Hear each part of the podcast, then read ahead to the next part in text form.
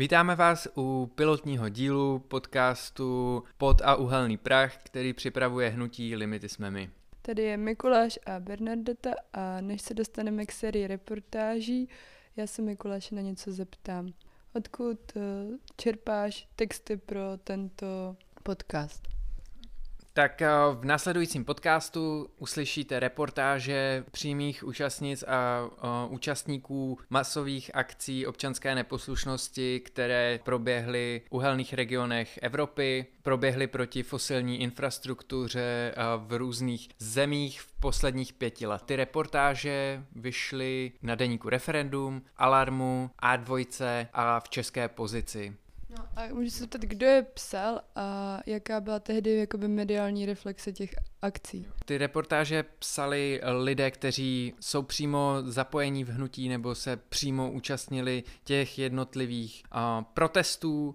Um, ta reflexe těch reportáží je taková, že jednak pomáhají přenést tu atmosféru protestů eh, ze zahraničí do českého prostoru, což obzvlášť před těmi pěti lety uh, byla pro hodně lidí první setkání s takovouhle formou protestu. Mm, zároveň pomáhá udržet si vzpomínky na ty akce i pro ty lidi, kteří se jich účastnili. Vlastně účast na takové akci pro hodně lidí znamená první vstup do toho hnutí.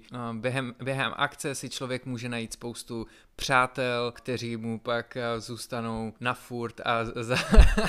že se jedná, jo, že se jedná o takový iniciační moment? Jedná se určitě o iniciační moment, kdy mm, vlastně jakmile okusíte mm, tuhle atmosféru, tak uh, těžko se na ní jenom vzpomíná, ale chcete si ji uh, zažít znovu i v budoucnu, protože ty akce občanské neposlušnosti masové vlastně mají hmatatelný výsledek a v momentě, kdy uh, vidíte, že je potřeba opustit um, závislost na fosilních palivech a hledat um, to, jakým způsobem se může vytvářet klimatická spravedlnost, tak je jasný, že u jedné akce nemůžete zůstat.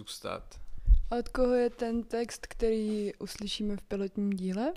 Tenhle text nazvaný Vzpoura proti oteplování napsala Kristýna Klosová do české pozice. Kristýna Klosová bohužel už teď není mezi námi, ale byla právě přímou účastnicí tady tohle protestu, který byl v podstatě první masovou akcí občanské neposlušnosti v Německu, v regionu Poríní. Proto ta reportáž je dost zásadní, protože je to první reportáž, kterou se o tomhle tématu můžeme v českých médiích přečíst je z roku 2015 a je důležitá ještě kromě toho tím, že vlastně v roce 2015 se rozhodovalo o prolomení limitu těžby České republice. A tady tahle reportáž vyšla v září, přibližovala akci, která se stala vlastně v srpnu, přinesla do českých médií a do českého mediálního prostoru jinou uh, zkušenost a zároveň ukázala lidem v Čechách, co vlastně, jaký různý způsoby protestu jsou možný uh, ve stejných věcech, který nás nás tlačili v botě.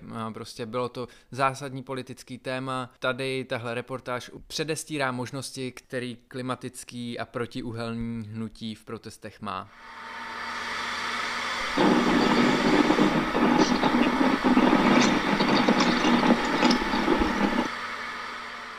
Kristýna Klosová Jak obsadit důl a ne vzpoura proti oteplování. Uhlí z povrchového dolu Garzweiler skupiny RWE v Poríní je dle organizátorů protestu největším zdrojem emisí CO2 v Evropě. Cílem přímé akce pod názvem Ende Gelände, volně přeloženo dál už nelze, bylo přinutit energetickou skupinu RWE k symbolickému zastavení chodu těžařských strojů a upozornit tak na chystané rozšiřování těžby v dole – Aktu občanské neposlušnosti se v sobotu 15. srpna 2015 zúčastnilo 1,5 tisíce lidí. Přestože právě Německo je průkopníkem v zavádění obnovitelných zdrojů energie, akt neposlušnosti poukázal na to, jak je německá vláda stále ještě spojená s fosilním průmyslem. Státem vyslaní těžkooděnci při honu na protestující aktivisty vystupovali v přímé součinnosti se zaměstnanci soukromé skupiny RVE. Proti znečišťovatelům osobně.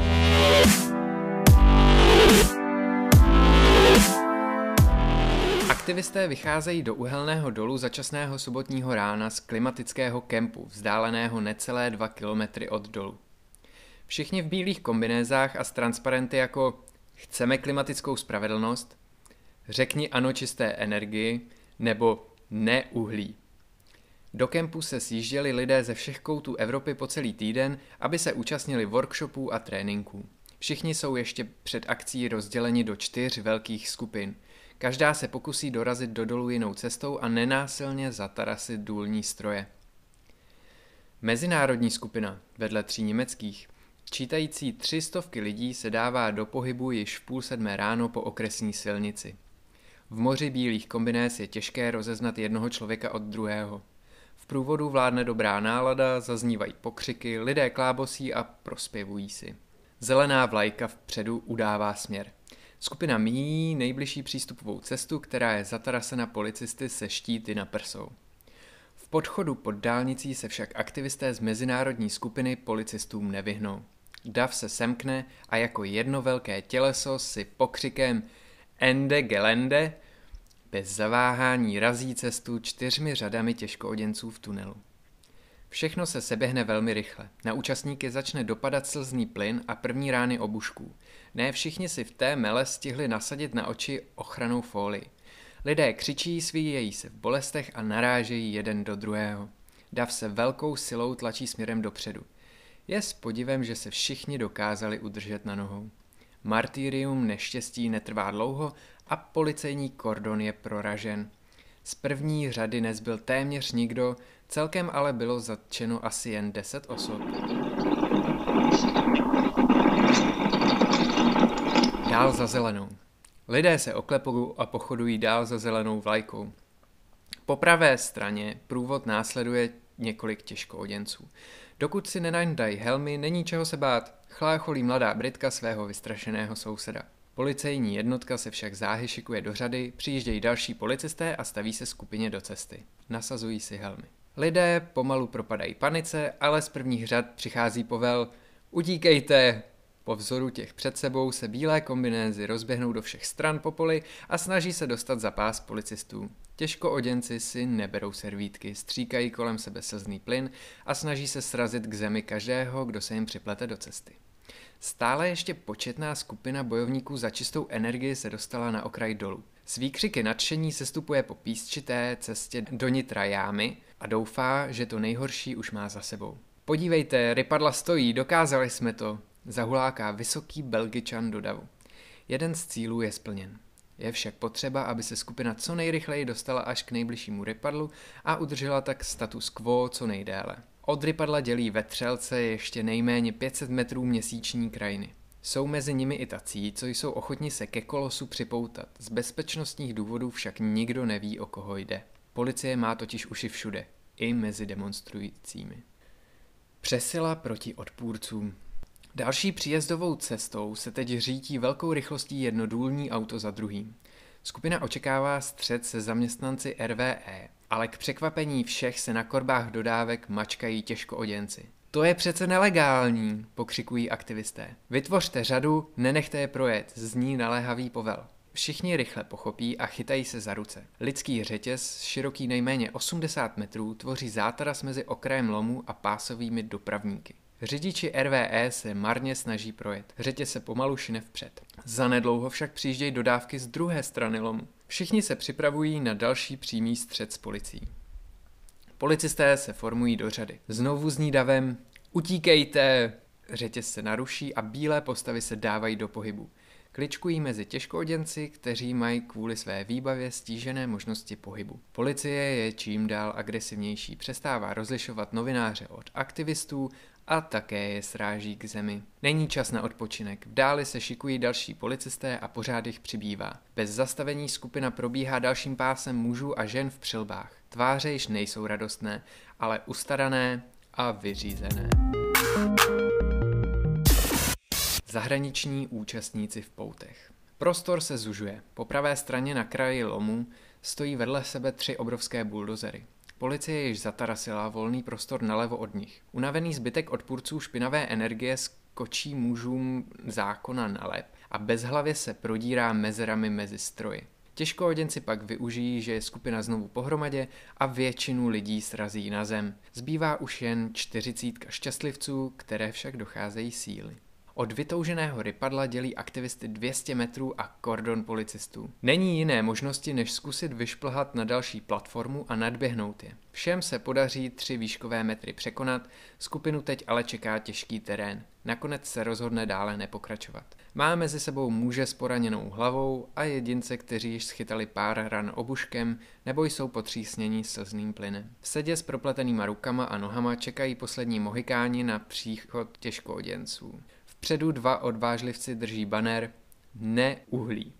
Obklíčená skupina teď se zavázanýma rukama za zády kormouceně sedí na písku pod pražícím sluncem a čeká, co bude dál. Jedna dívka má volné ruce. Chodí od člověka k člověku a krmí je oříšky, kousky čokolády, nabízí vodu. Policisté se snaží každého identifikovat, ptají se jich na jména, prohledávají batohy. Z 45 člené skupiny mají ovšem u sebe občanku jen tři lidé. Je to součást strategie. Organizátoři vyzvali účastníky přímé akce k anonymitě.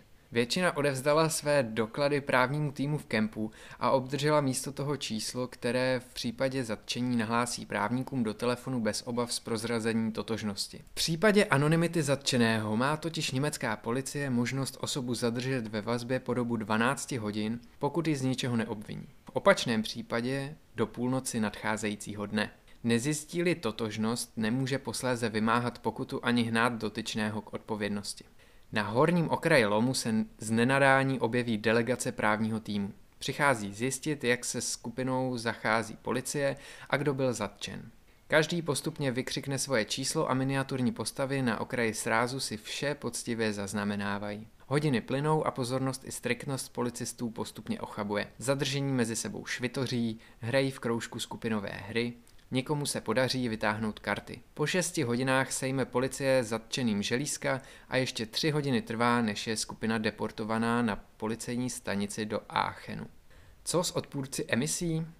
Ani dobře zorganizovaná německá policie neví, co si se všemi zatčenými počít. Na policejní stanici postupně přijíždějí tři autobusy plné delikventů, čtvrtý musí zaparkovat na ulici, protože se už na parkoviště nevejde. Nakonec se spokojí s otisky prstů pouhých pěti lidí z každého autobusu. Strážníkům se krátí čas, brzy to bude 12 hodin od zatčení aktivistů. Nakonec se policie rozhodne dopravit každý autobus na jinou vlakovou stanici do okolních městeček a tam zadržené vysadit. Ve většině případů se pak musí vracet zpátky vlakem do Aachenu, aby chytili spoj do klimatického kempu. Policie si tak pojišťuje, že dnes už se protestující zpět do dolu opravdu nedostanou. Mezinárodní skupina se do lomu dopravila nejrychleji ze všech čtyř skupin aktivistů. Zaměstnala nejvíce těžkooděnců a zažila nejmohutnější vlnu represe. Jako jediná prorazila čtyři policejní kordony a upoutala tím na sebe vyšší pozornost policistů. Aniž by o tom v průběhu akce věděla, umožnila tak ostatním snadnější přístup do lomu. Dvě rypadla byla celý den zastavena a obsazena dalšími skupinami. Ač bylo cílem symbolické narušení provozu, nepřehlednutelné zásoby uhlí byly ušetřeny. Podle Ende Gelände jedno rypadlo denně odkryje 240 tisíc tun hnědého uhlí.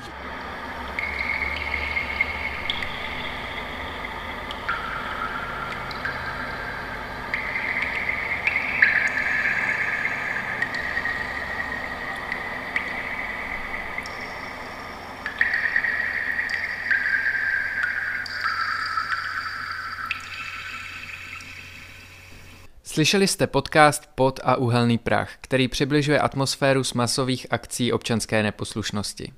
Skrze reportáže přímých účastnic a účastníků se dostáváme na místa, kde se vytváří klimatická spravedlnost. Podcast připravilo hnutí Limity jsme my. Sledujte limity na Facebooku, Twitteru, Instagramu a pokud se k hnutí chcete přidat, napište na e-mail ahoj zavináč limitysmemy.cz.